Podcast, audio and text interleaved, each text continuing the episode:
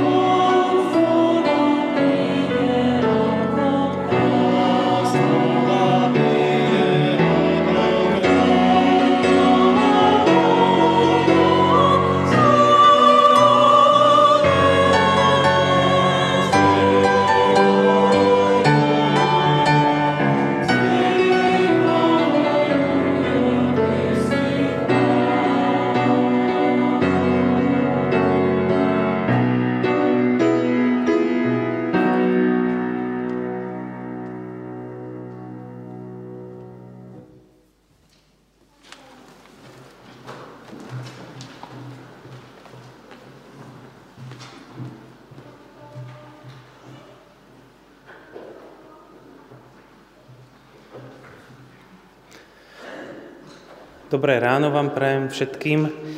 Toto nedelné ráno sme radi, že sa nám postupne ľahšie dýcha aj vo všedný deň, aj v nedelu, tak sa môžeme takto spolu stretnúť na nedelných bohoslužbách. Pozdravujem aj všetkých, ktorí nás teraz počúvate cez naše online vysielanie, alebo ste si nás zapli zo záznamu. Všetkým vám prajem, aby vás Pán Boh tento dnešný deň oslovil cez slovo, ktoré budeme počuť. Máme tému Trojice a minule nám brat kazateľ Peter Kučera začal túto tému, keď hovoril o osobe Boha Otca. A dnes sa pozrieme na druhú osobu, Boha Syna. A kým je na svete asi veľa ľudí, ktorí veria v Boha, možno ako bytosť, ktorá je niekde nad nami, nás prevyšuje a stála na začiatku dejín, tak, tak jeho fyzický obraz v Ježišovi ako jeho synovi e, odmietajú. Ale práve toto zjavenie Boha cez syna Ježišovi Kristovi je kľúčové a najpodstatnejšie pre nás, kresťanov. Bez Ježiša, ktorý bol zároveň Bohom a zároveň aj človekom a zomrel za nás, nie záchrany a nádeje. Zostáva len neistota súdu, vyjadrená aj ako tá známa arabská fráza inšalách, ak Boh dá, ktorú používajú, ak hovoria o budúcnosti a vyjadrujú tak zvrchovanosť v rozhodovaní Boha. My však nie sme odkázaní a vydaní na milosť a nemilosť konečnému sudcovi, lebo za nás sa už obetoval sám Boh. A tak táto viera v dvojitú podstatu Ježiša ako Boha a zároveň aj človeka zamestnávala ľudí postáročia. A mnohí sa toto tajomstvo snažili pochopiť štúdium teologických textov alebo logickými dôkazmi, alebo len čistou a jednoduchou vierou, že Boh sa stal človekom, slovo sa stalo telom. Tak pohľad na božské synovstvo Ježíša z Nazaretu nám dnes vo svojej kázni priblíži Marek Markuš.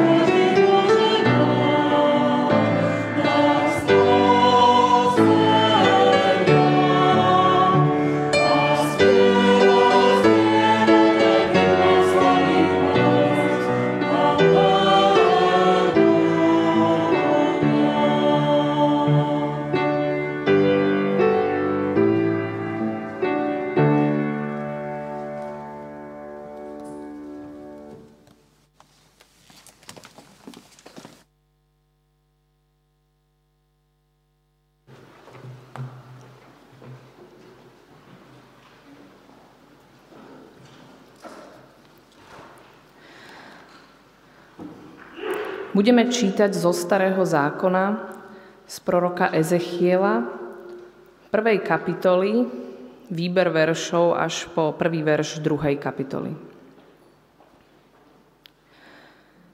V 30. roku 5. dňa 4. mesiaca, keď som bol medzi zajatými pri rieke Kebár, otvorili sa nebesá a mal som videnia od Boha. Videl som, ako sa prihnal búrlivý vietor od severu i veľký oblak a plápolajúci oheň s jasom dookola. Uprostred toho ohňa sa niečo lesklo ako mosadzené zrkadlo.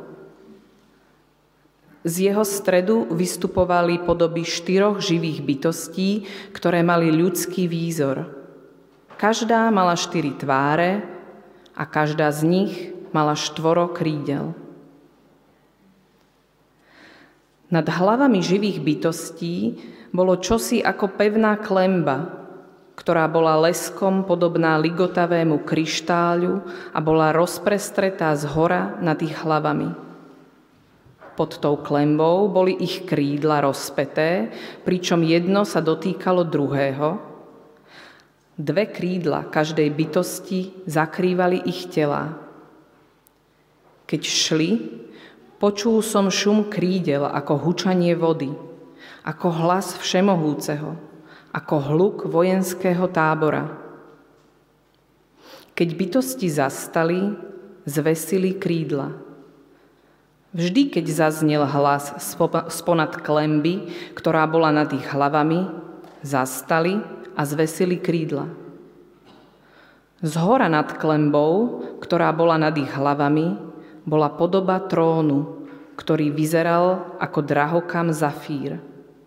Na podobe trónu bola z hora postava, ktorá vyzerala ako človek. Povedal mi, človeče, postav sa na nohy, chcem s tebou hovoriť.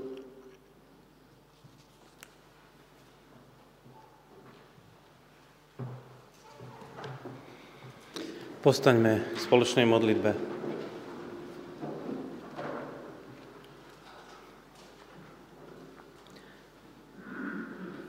Pane Ježišu, Boží Synu, náš vykupiteľ a záchranca,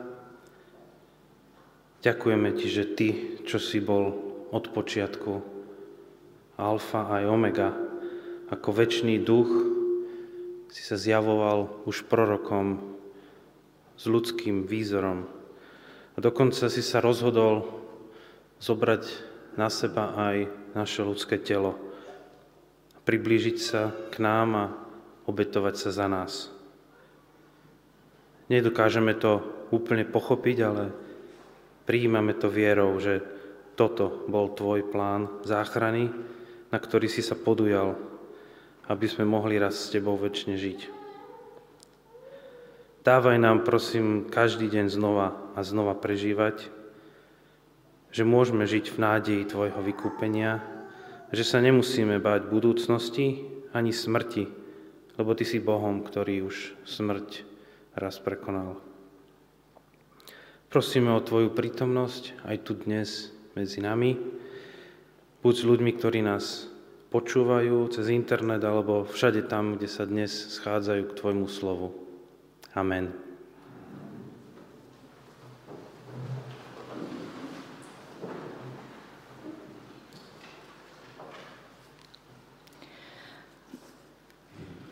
Druhé čítanie je z druhého Jánovho listu, prvých 9 veršov. Ja starší, vyvolenej panej a jej deťom, ktoré opravdivo milujem, no nie len ja, ale aj všetci, čo spoznali pravdu. Vďaka pravde, ktorá zostáva v nás a bude s nami na veky. Milosť, milosrdenstvo a pokoj od Boha Otca i Ježiša Krista, Otcovho Syna, bude s nami v pravde a láske.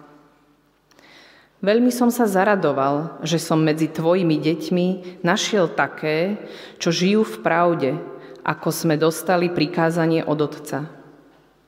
A teraz ťa, pani, prosím, nie aby som ti písal nové prikázanie, ale to, ktoré sme mali od začiatku. Milujme sa navzájom. A to je láska, žiť podľa jeho prikázaní. To prikázanie, ktoré ste počuli od začiatku, je, aby ste žili v láske. Veď do sveta vyšlo mnoho zvodcov, ktorí nevyznávajú, že Ježiš Kristus prišiel v tele. To je ten zvodca a antikrist. Dávajte si pozor, aby ste nestratili to, na čom ste pracovali, ale aby ste dostali úplnú odmenu. Každý, kto zachádza ďalej a neostáva v Kristovom učení, nemá Boha.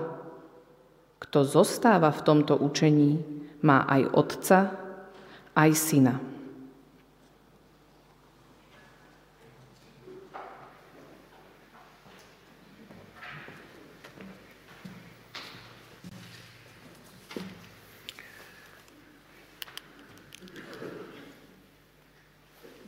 Dobré ráno, vám všetkým prajem. Um, v Porte vydávame takú sériu veľkých životopisov a moja sestra Svetlanka um, navrhovala tú, tú, tú, tú grafiku pre tie knihy a na predsádky tých veľkých životopisov navrhla rukopisy tých ľudí, o ktorých tie životopisy sú. A tak sa v Luterovom životopise objavil rukopis jeho hradu prepevného.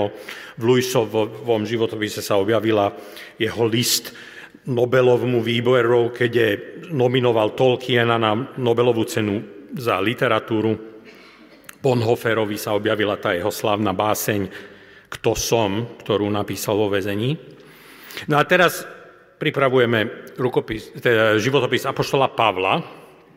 Tak čo dáme čo dáme na predsadku Pavlohovo životopisu. Samozrejme nemáme um, dispozícii originály Pavlových listov, ale ďaká Bohu v posledných 100 rokoch sa našli um, rukopisy novozmluvných textov, ktoré sú, ktoré sú z druhého, maximálne tretieho storočia. Napríklad toto je, um, toto je najstarší dostupný um, originál Jánovho Evanielia z druhého storočia. Tak niečo také tam dáme.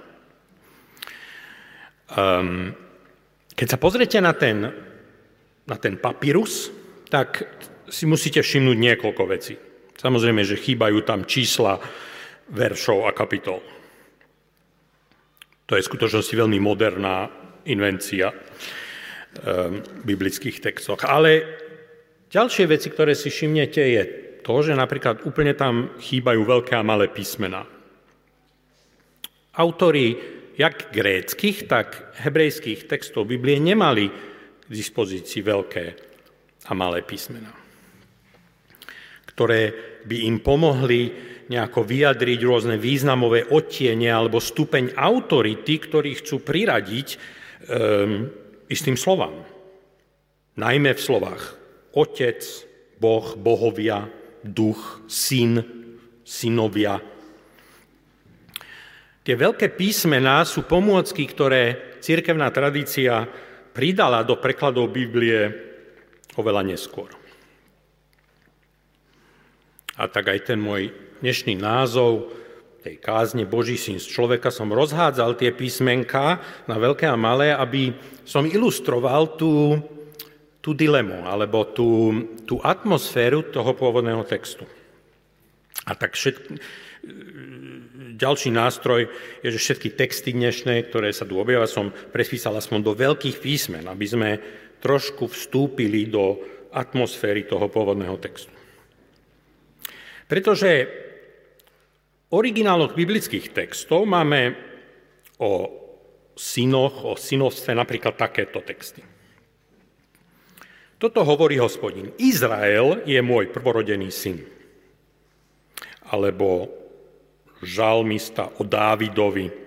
Naš, vkladá Pánu Bohu do, do, e, do úst tieto slova. Našiel som svojho služobníka Dávida, bude ma vzývať. Ty si môj Boh, môj otec. Ustanovím ho za môjho prvorodeného syna. Alebo iný žalm hovorí ešte niečo možno metúcejšie. Boh sa postavil v zhromažení bohov. Povedal, bohovia ste, všetci ste synmi Najvyššieho. Tento mnohovýznamový starozumluvný jazyk o Božích synoch sa však neskôr zaostril okolo osoby Ježiša Nazareckého. Marek nám rozpráva, ako prišiel Ježiš z Gazalejského Nazareta a Jan ho pokrstil. A z nebies zaznel hlas, ty si môj milovaný syn. Alebo Matúš, Ježiš sa opýtal, a vy ma za koho pokladáte? Šimon Peter odpovedal, ty si Kristus, syn živého Boha alebo stotník, ktorý pod krížom stál nedaleko a keď Ježiš vydýchol, tak stotník vyhlásil naozaj, tento človek bol Boží syn. Takéto a množstvo ďalších vyhlásení a, a textov písali pôvodne najprv starozmluvní a potom novozmluvní autory do kontextu kultúry, kde napríklad dennodenne ľudia brali do rúk napríklad toto. Rímsky denár s obrahom císara Tiberia na jednej strane a latinským, názvom, na, latinským nápisom syn Boha na druhej strane. Pretože Tiberius bol synom císara Augusta, ktorý bol vyhlásený za Boha. Mimochodom, toto bol s najväčšou pravdepodobnosťou peniaz, ktorý si pán Ježiš vypýtal, keď povedal, dajte Bohu, čo je Božie a cisárovi, čo je cisárovo. Takže tie novozmluvné texty boli písané a tí autory um, a samotný Ježišov príbeh sa odohral do sveta, ktorý bol veľmi komplexný aj z hľadiska rozmýšľania, porozumenia toho, že kto je Boh a kto je Boží syn. A my dneska tie známe texty, ktoré, ktoré čítame ako texty o, o Trojici, čítame s istou takou e, samozrejmosťou a môže sa nám zdať zvláštne, že, že církvi trvalo 300 rokov, kým dospela k nejakým um, vyznaniam viery, v ktorých v ktorých tú tému nejakým spôsobom pomenovala, ale teda buďme voči ním milosrdní, pretože žili vo veľmi e, komplikovanom a mnohovýznamovom svete. Aj v našom zbore, v tomto zbore bol dôraz na to, že Ježiš bol naozaj Boží syn, jednou z najdôležitejších vecí, ktoré sa nám, aj mne, rodičia, kazatelia a iní vedúci snažili odovzdať. A to bola dôležitá reakcia nielen na bezbožný marxizmus okolo nás, ale aj na liberálne smery v teológii na konci 19. storočia. Ale pamätám si, že ako malý som bol zmetený z e, titulu Syn človeka, ktorý na mňa z biblických textov vyskakoval znova a znova. V skutočnosti Ježiš sa v evaneliách identifikuje so synom človeka oveľa častejšie ako s Božím synom, alebo otcovým synom. A niekto mi to raz vysvedil tak, že syn človeka, to je len také poetické označenie pána Ježiša v písme, a že tým sa naozaj myslí, že Ježiš bol Boží syn. Veľmi metúce. Nie? Dnešné zamyslenie o Ježišovi ako o druhej osobe Božskej trojice bolo pre mňa príležitosťou zahlbiť sa do druhého listu Jánovho. A v každom komentári k Jánovým listom sa dočítate o jeho boji proti hereze gnosticizmu. Ale keď som neskôr po tom detskom zmetení pochopil, čo bol problém gnózy, bol som prekvapený. Veď najdôležitejšie je, že Ježiš bol Boží syn, že bol Boh. Čo nám potom, či bol popri tom aj človekom? Gnosticizmus bolo myšlienkové hnutie veľmi duchovných ľudí. Veľmi sa starali o posmrtnú spásu svojich duší. Boli to neoplatonisti a tento hmotný svet vnímali ako naprosto nedôležitý, nedokonalý, naprosto hriešný, len ako tieň nebeskej, nehmotnej a čisto duchovnej sféry ideálnych foriem a bohov alebo boha. Gnosticizmus v kresťanskej verzii v 2. a 3. storočí vyznieval nejak takto. To, o čo v živote ide, je spasenie našich duší, aby sme unikli z väzenia hriešných tiel a dostali sa do nehmotného, dokonalého neba, keď zomrieme. A Ježiš bol Boží syn, ktorý nám prišiel ukázať cestu do toho neba. Mnohým ľuďom toto neznie ako nejaká hrozná heréza. Možno preto, že gnosticizmus sa do kresťanstva dostával znovu a znovu a vždy akoby cez zadné dvierka dobre mienených hnutí duchovnej obnovy, obnovy a prísneho oddelenia od tohto hriešného, skazeného sveta. Najprv monastické hnutie a potom kresťanský mysticizmus a v nedávnejšej minulosti aj pietizmus. Prečo proti gnosticizmu Ján tak bojoval? Tak poďme v našom texte druhého z listu Jánovho odzadu. Jan končí vyhlásením, že každý, kto zachádza ďalej a neostáva v Kristovom učení, nemá Boha. Kto zostáva v tom učení, má Otca aj Syna. Jan upozorňuje, že je možné nemať Otca aj Syna. Že nejakým spôsobom nám môže uniknúť, hádam to najdôležitejšie. Mať vzťah s Otcom aj Synom. A kto neostáva v Kristovom učení, nemá Otca ani Syna. O akom Kristovom učení tu Ján hovorí? Um, on to vymedzuje negatívne a pomenováva, čo rozhodne nie je v súlade s Kristovým učením. Predtým v 7. verši hovorí, do sveta vyšlo mnoho zvodcov, ktorí nevyznávajú, že Ježiš Kristus prišiel v tele. To je ten zvodca a antikrist.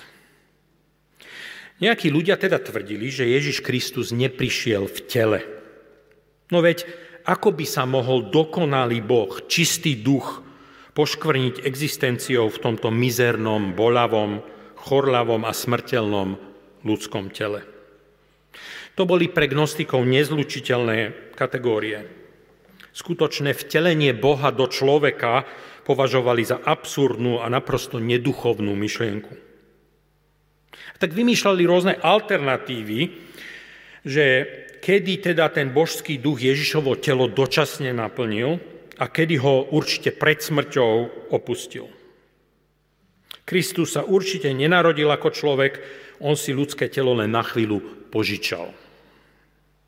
Výsledkom samozrejme bolo odmietnutie telesného vzkriesenia – Učeníci videli a rozprávali sa len s duchovným zjavením Ježiša po smrti, ktorý určite už nemal telo.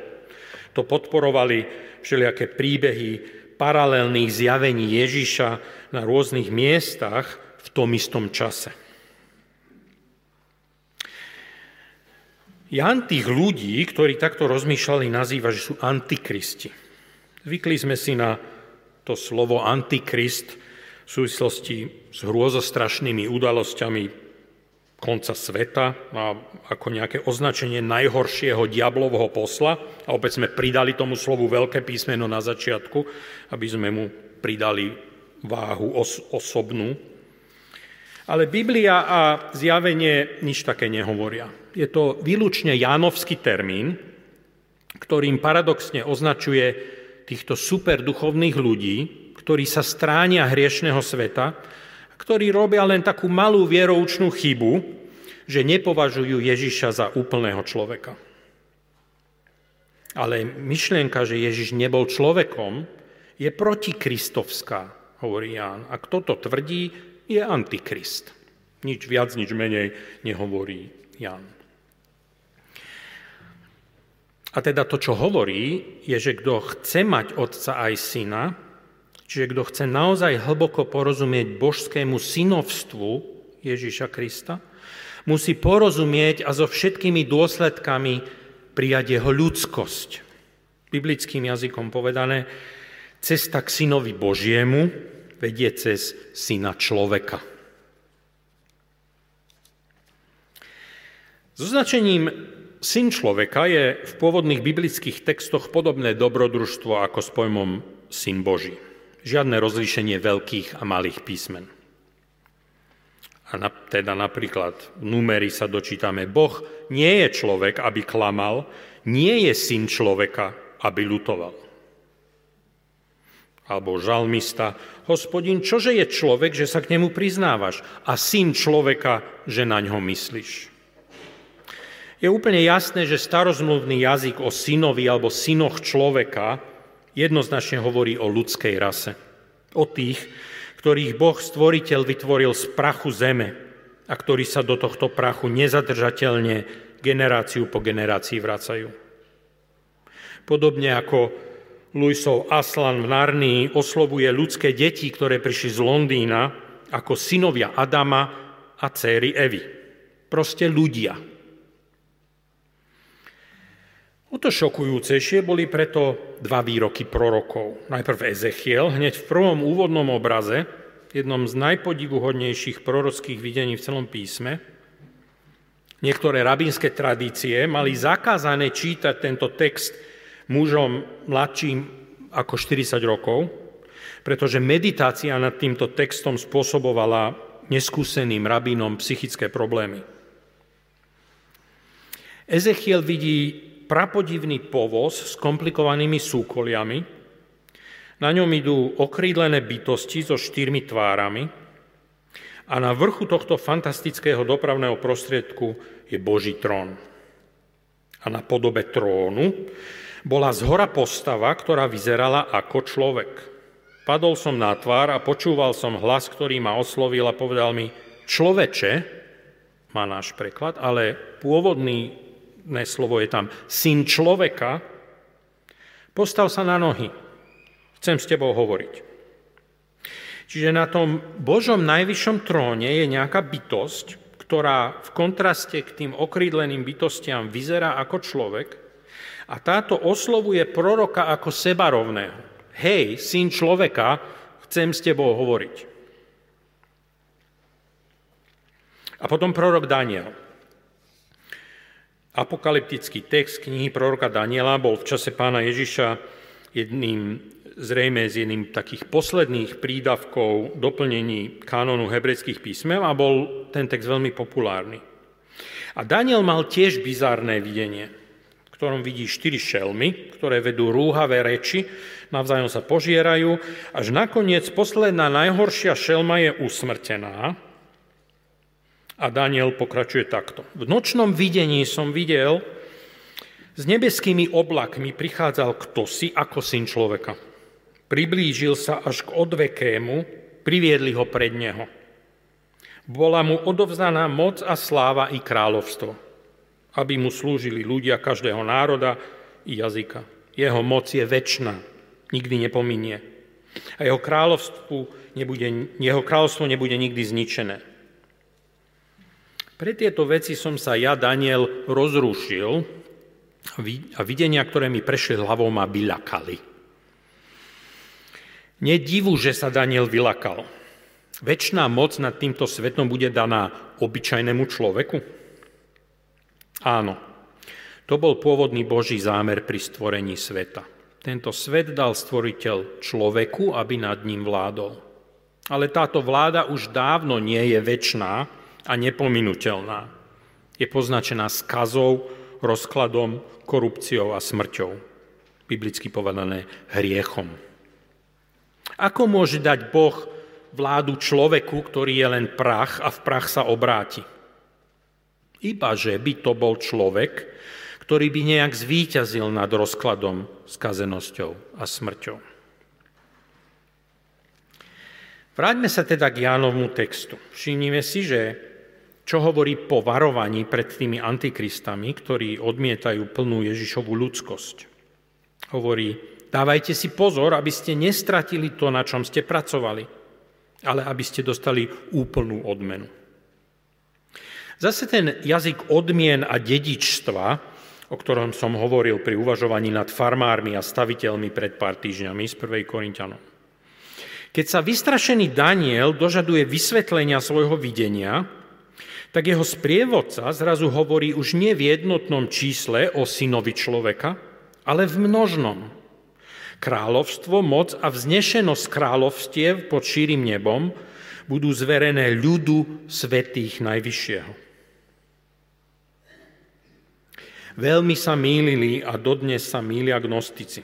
Konečným Božím zámerom nie je oslobodenie čistých duší a vytrhnutie do oblačikového neba, ale konečné spojenie neba a zeme v novom stvorení, ktorému bude vládnuť Kristus, syn človeka spolu s jeho ľudom. Silným echom a potvrdením Ezechiela a Daniela je samozrejme kniha Zjavenia, ktorom syn človeka a nový Jeruzalém schádza z oblakov späť na zem, aby sa syn človeka tejto vlády ujal. Tak sa odzadu dostávame k úvodnej Jánovej výzve. A to je samozrejme jeho najväčšia téma. Láska. A teraz ťa, pani, prosím, milujme sa navzájom. A to je láska, žiť podľa jeho prikázaní. A to prikázanie, ktoré ste počuli od začiatku, je, aby ste žili v láske. Prečo? No pretože do sveta vyšlo mnoho zvodcov a pokračuje tým upozornením o gnostikoch. Jan hovorí, že najlepšou prevenciou pred blúdnym učením gnostikov nie je nevyhnutne správne vyučovanie alebo formulovanie doktrín a poučiek, ale milovať sa navzájom. Pretože podstatou vtelenia, pretože to je podstata vtelenia, tak nastáva skutočné spojenie neba a zeme, ducha a hmoty. Láska je duch, ktorý sa stáva hmotou. Láska je cit, ktorý sa stáva činom. Láska je túžba, ktorá sa stáva hmatateľnou skutočnosťou. Stvorenie vesmíru a života v ňom bolo nevyhnutným dôsledkom výbuchu lásky medzi Otcom, Synom a Duchom pred všetkými vekmi. Vtelenie Boha do smrteľného človeka, Ježíša Nazareckého pred 2000 rokmi na zaprašenom okraji rímskej ríše a jeho seba obetujúci život a smrť na kríži bol nevyhnutný dôsledok lásky Boha k jeho stvoreniu. Keď spojíme Jánov evanieliový prolog o slove, ktoré sa stalo telom, a Ježišov rozhovor s Nikodémom, tak by sme mohli povedať to takto. Boh tak miloval svet, že slovo sa stalo telom. Boh sa stal v Ježišovi neoddeliteľnou súčasťou nášho hmotného sveta. Boh miloval ľudí tak, že sa stal jedným z nich. Pretože milovať niečo a niekoho znamená stávať sa tým niečím, vteliť sa do kože toho druhého, rozhodnúť sa žiť v jeho svete, niesť jeho kríž. Keď sa milujeme navzájom, vyťazíme v dôležitom vieroučnom zápase a ostávame v Kristovom učení. Pretože každým obetavým činom lásky, každým pohárom vody smednému, každou výmenou hygienických potrieb nevládnemu seniorovi, každým víkendom venovaným znudeným tínedžerom, každým požiadaním o odpustenie, keď sme nesplnili slub alebo vybuchli hnevom, každým kusnutím si do jazyka, keď máme dôvod niekoho skritizovať a odsúdiť, každým telefonátom osamelému človeku sa duch Kristov stáva telom. Vtedy budujeme chrám, kde nastáva spojenie neba a zeme. Tak sa nové Kristovo stvorenie prelamuje do nášho starého zaprašeného sveta. A teda samozrejme, najdokonalejším a totálne existenciálnym činom takéhoto prevtelenia do bolesti druhého človeka je položiť za neho vlastný život. A to je presne to, čo urobil Ježiš. Úplný syn Boha a úplný syn človeka, umierajúci na kríži za nás. Apologetické diskusie o Ježišovom božstve a o tom, že on je naozaj Boží syn, môžu byť niekedy takou, takým točením sa v bludnom kruhu. Presviečame sa, že on bol určite ten Boží syn, ale akú referenciu máme, keď Boha nikto nikdy nevidel? Niekedy sa to môže podobať takéto metafore. Je to ako by sme mali pred sebou rôzne reprodukcie nejakého dávneho obrazu starého majstra a my obhajujeme jeden z nich, pretože ho namaloval sám syn starého majstra. Problém je, že originál nikto nikdy nevidel. Objavili sa však svetkovia, ktorí tvrdia, že obraz, ktorý namaloval syn, už nemá inú predlohu. To je ten originál. Iný neexistuje a nikdy neexistoval. A dokonca otec poslúžil synovi ako živý vzor toho mudrca, ktorý syn dostal za úlohu namalovať. Tým by sa diskusia zmenila a našou úlohou nie je obhajiť syna, Syn ako autor originálu nepotrebuje obhajobu. On namaloval portrét svojho otca a my ten portrét držíme v rukách. Takto nejak to videla poštol Pavel v liste Kolosanom. On je obraz neviditeľného Boha, prvorodený všetkého stvorenstva. Alebo aj list, autor listu Hebrejom. Boh v tých posledných dňoch prehovoril k nám v synovi, ktorého ustanovil za dediča všetkého a cez ktorého stvoril aj svet. A rovnako to samozrejme videl Ján, čím začína aj svoje evanelium. To slovo sa stalo telom a prebývalo medzi nami. My sme videli jeho slávu, akú má od otca len jednorodený syn. Metafora maliarovho syna je samozrejme len to, čo je metafora, ale umožňuje mi skončiť takou veselou príhodou. Možno ste zachytili taký tragikomický príbeh zo Španielska, keď nejaká verná a nadšená farníčka, amatérska maliarka, sa rozhodla opraviť starý ošarpaný obraz trpiaceho pána Ježiša v ich miestnom kostole. Nevedela, že to je originálna freska známeho majstra a portrét dokonale vylepšila. Kto vie, či vôbec vedela, že freska mala príznačný názov. Ecce homo. Hľa človek. Istom hĺbšom zmysle tá teta obraz vôbec nezničila. Pretože Boží syn Ježiš Kristus je ten pravý originál Boha, ktorý má našu ľudskú tvár.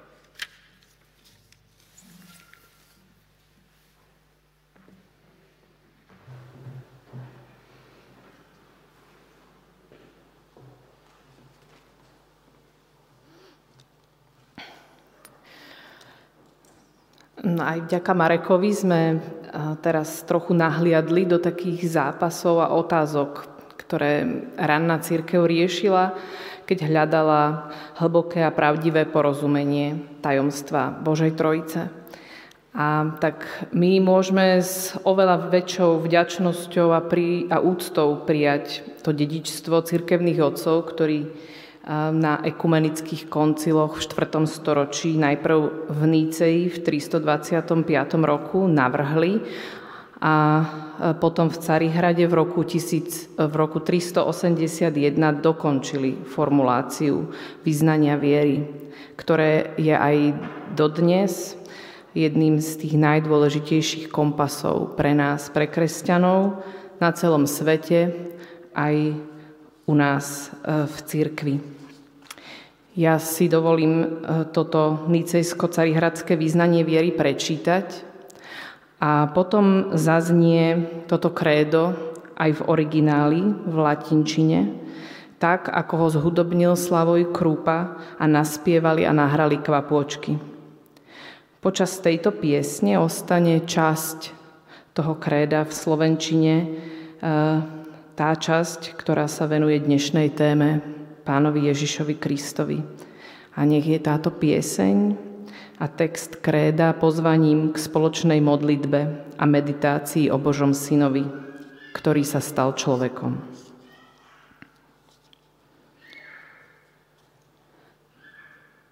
Veríme v jedného Boha, Otca Všemohúceho, Stvoriteľa neba i zeme, všetkého viditeľného aj neviditeľného.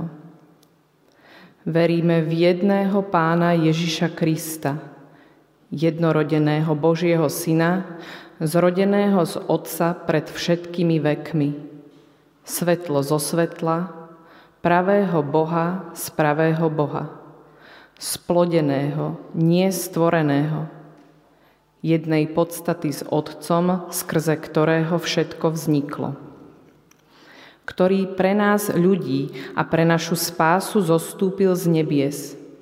Vtelil sa zo Svetého Ducha a Márie Panny a stal sa človekom. Za nás bol ukrižovaný za Poncia Piláta, trpel a bol pochovaný na tretí deň vstal z mŕtvych v súlade s písmami, vystúpil do nebies, sedí po Otcovej pravici a znova príde v sláve súdiť živých i mŕtvych a jeho kráľovstvu nebude konca. Veríme v Ducha Svetého, Pána a Tvorcu života, ktorý vychádza z Otca i Syna, ktorému sa spolu s Otcom a Synom vzdáva poklona i sláva a ktorý hovoril skrze prorokov. Veríme v jednu, svetú, všeobecnú a apoštolskú cirkev. Vyznávame jeden krst na odpustenie hriechov. Očakávame vzkriesenie mŕtvych a život budúceho veku. Amen.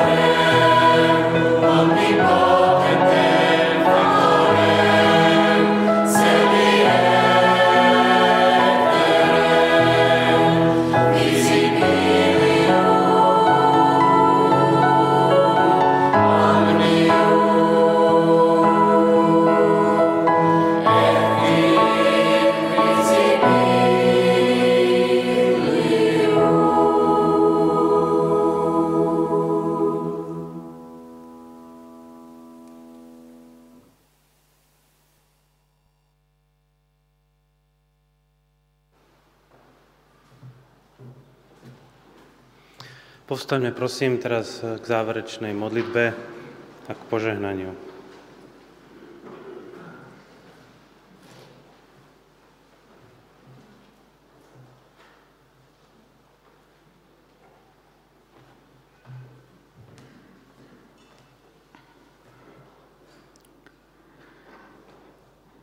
Pane Ježišu Kriste, ďakujeme Ti za to, že Ty si prišiel z lásky na túto zem, aby si sa stal človekom, aby si sa stal jedným z nás. Ďakujeme Ti za to, že si žil sebaobetujúci život a že si zomrel smrťou, ktorá nám priniesla možnosť, šancu e, obnoviť svoj vzťah s Otcom a stať sa tým, kým sme mali byť. Pane Ježišu, chceme Ti za to ďakovať, aj keď naša mysel um, to možno častokrát nevie úplne si predstaviť a prijať, ale ďakujeme Ti za vieru, ktorou, ktorá nás učí um, žiť vo vzťahu a v prítomnosti Tvojej. A chcem ťa prosiť o to, aby si nám pomohol žiť um, láskou, každý deň, v každodenných situáciách, v tých vzťahoch a situáciách, ktoré nás stretávajú, aby sme tak mohli Tvoju lásku prinášať do tohto sveta. Amen.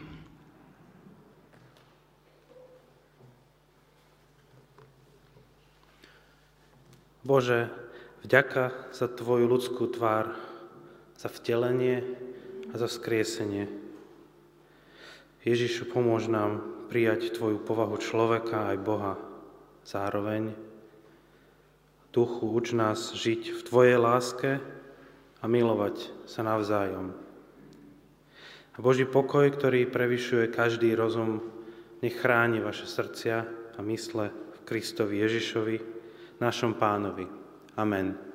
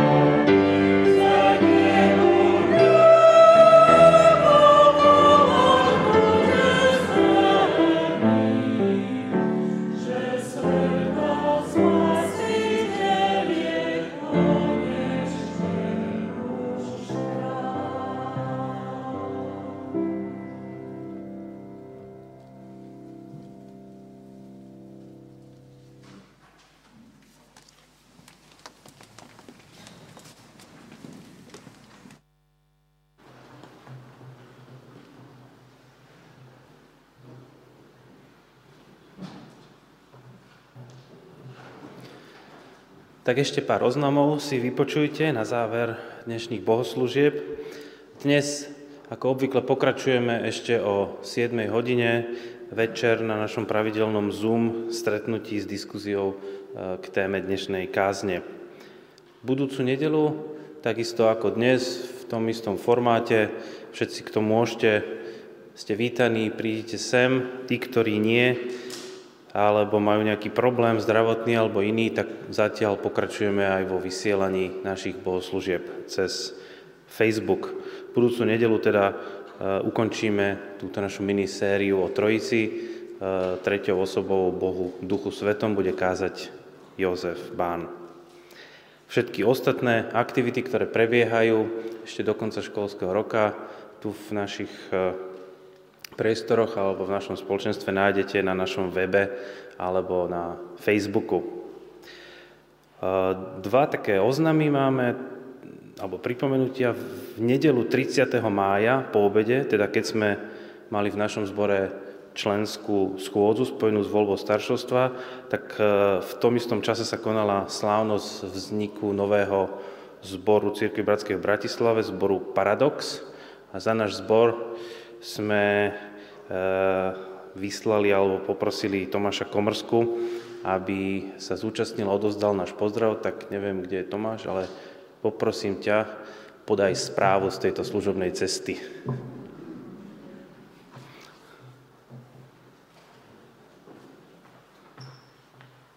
Kľudne si sadni, to bude dlhšie.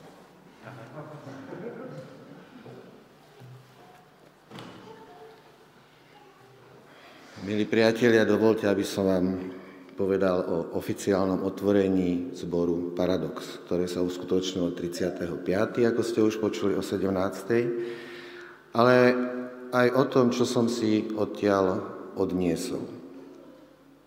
Čo tomu predchádzalo? 28.5., čiže v piatok, predtým mi volal Peter Kučera nešťastným hlasom, máme veľký problém, máme členskú a v tom istom čase je táto slávnosť. Nemáme tam koho poslať. Bol by si ochotný tam ísť? E, keď som pracoval vo firme, kde sme montovali dvere, tak som pracoval po boku kolegu Rada, ktorého niektorí poznáte, ktorý je neuveriteľne šikovný, dodnes je stále šikovný. A ten za každú cenu vždy na zakázke sa snažil vyriešiť každý problém a vždy to komentoval hláškou, ktorú si teraz ja často pripomínam a tá znela zázraky napočkané nemožné do troch dní. Tak preto som Petrovi povedal, samozrejme idem, aj keď som nevedel, do čoho idem. A tak som 35. o 17. dorazil do e, domu, kde sa zbor Paradox stretáva. Je to e, na Zahradníckej ulici, je to dom, v ktorom sídli aj Radošinské naivné divadlo. Pýtal som sa Tomáša, či ďalší zbor založia v Národnom divadle. A e, priestor je na druhom poschodí, je to krásny, taký útulný, veľký, ale útulný priestor. Celú tú slávnosť, prepáčte, celú tú slávnosť viedol Štefan Evin a z jeden z krokov bol slub staršovstva, kde môžeme vidieť Štefana Evina, Tomáša Henžela ako kazateľa zboru, Ondreja Luptáka ako diakona, jeho syna Matúša Luptáka ako hospodára a Filip Sucháč je ako podpredseda. Prečo sú Luptákovci aktívni v zbore Paradox, ku tomu sa ešte dostanem. E, na ďalšom obrázku môžeme vidieť slub zboru pri ustanovovaní tohto zboru. Ďalší obrázok nám ukazuje Lauru Sirotňákovú, ktorá bola prijímaná do zboru ako nová členka. Dnes majú 30 plus minus jeden človek členov, plus ešte niektorí návštevníci. Na ďalšom obrázku môžeme vidieť e, slub zboru voči členke. A na ďalšom večeru pánovu, ktorú vysluhoval kazateľ z Nitry, Bohuš Vasil, s bratom Henželom, otcom Tomášom Henželom. E, je zaujímavé, že súčasťou tohto zboru sú dvaja stážisti. Co do okolností Laura Sirotňáková, ktorú sme videli, a Martin Kaščák, ktorý je ďalkovým študentom teológie v Anglicku. A títo dvaja ľudia sa s Tomášom dvakrát, raz až dvakrát do týždňa stretávajú s cieľom na to, aby boli pripravení raz založiť ďalší zbor.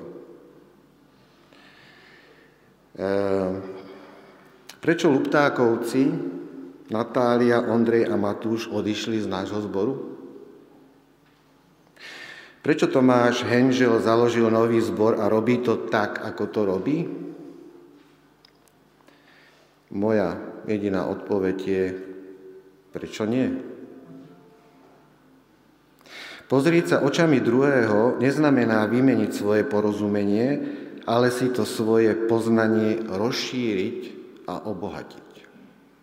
Preto som poprosil Bela, ktorého poznáte ako výtvarníka, a teraz čoraz viac ako výtvarníka v prírode, aby mi pripravil pomôcku pre túto príležitosť.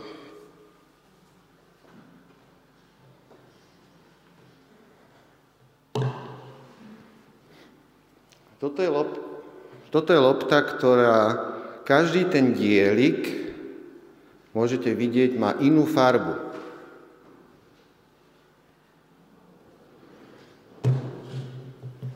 Toto je moja predstava o pravde. Je časť, ktorú nevidíme.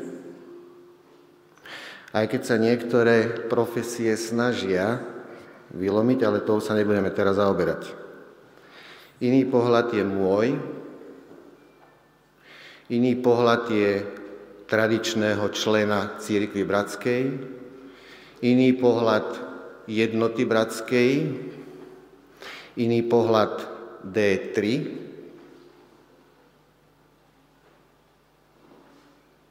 Čo je dôležité spraviť? Presviečať druhého o tej jeho pravde? O mojej pravde? Nie.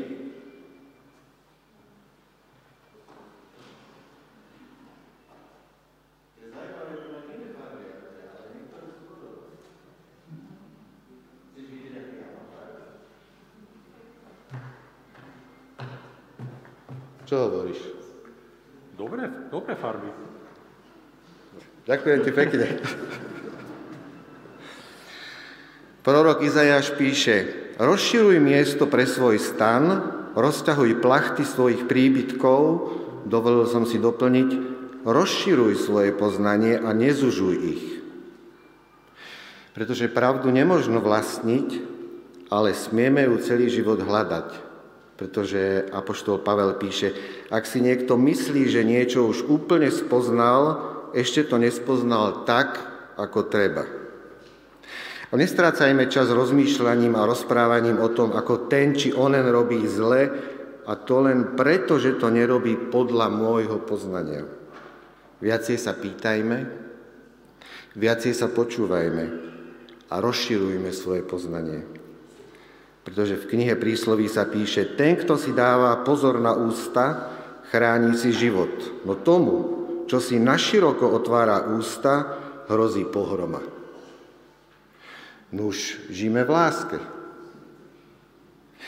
Konec hlásenia zo služobnej cesty v zbore Paradox a prajem vám pokojný deň, najmä vo vzťahu k ľuďom s iným poznaním.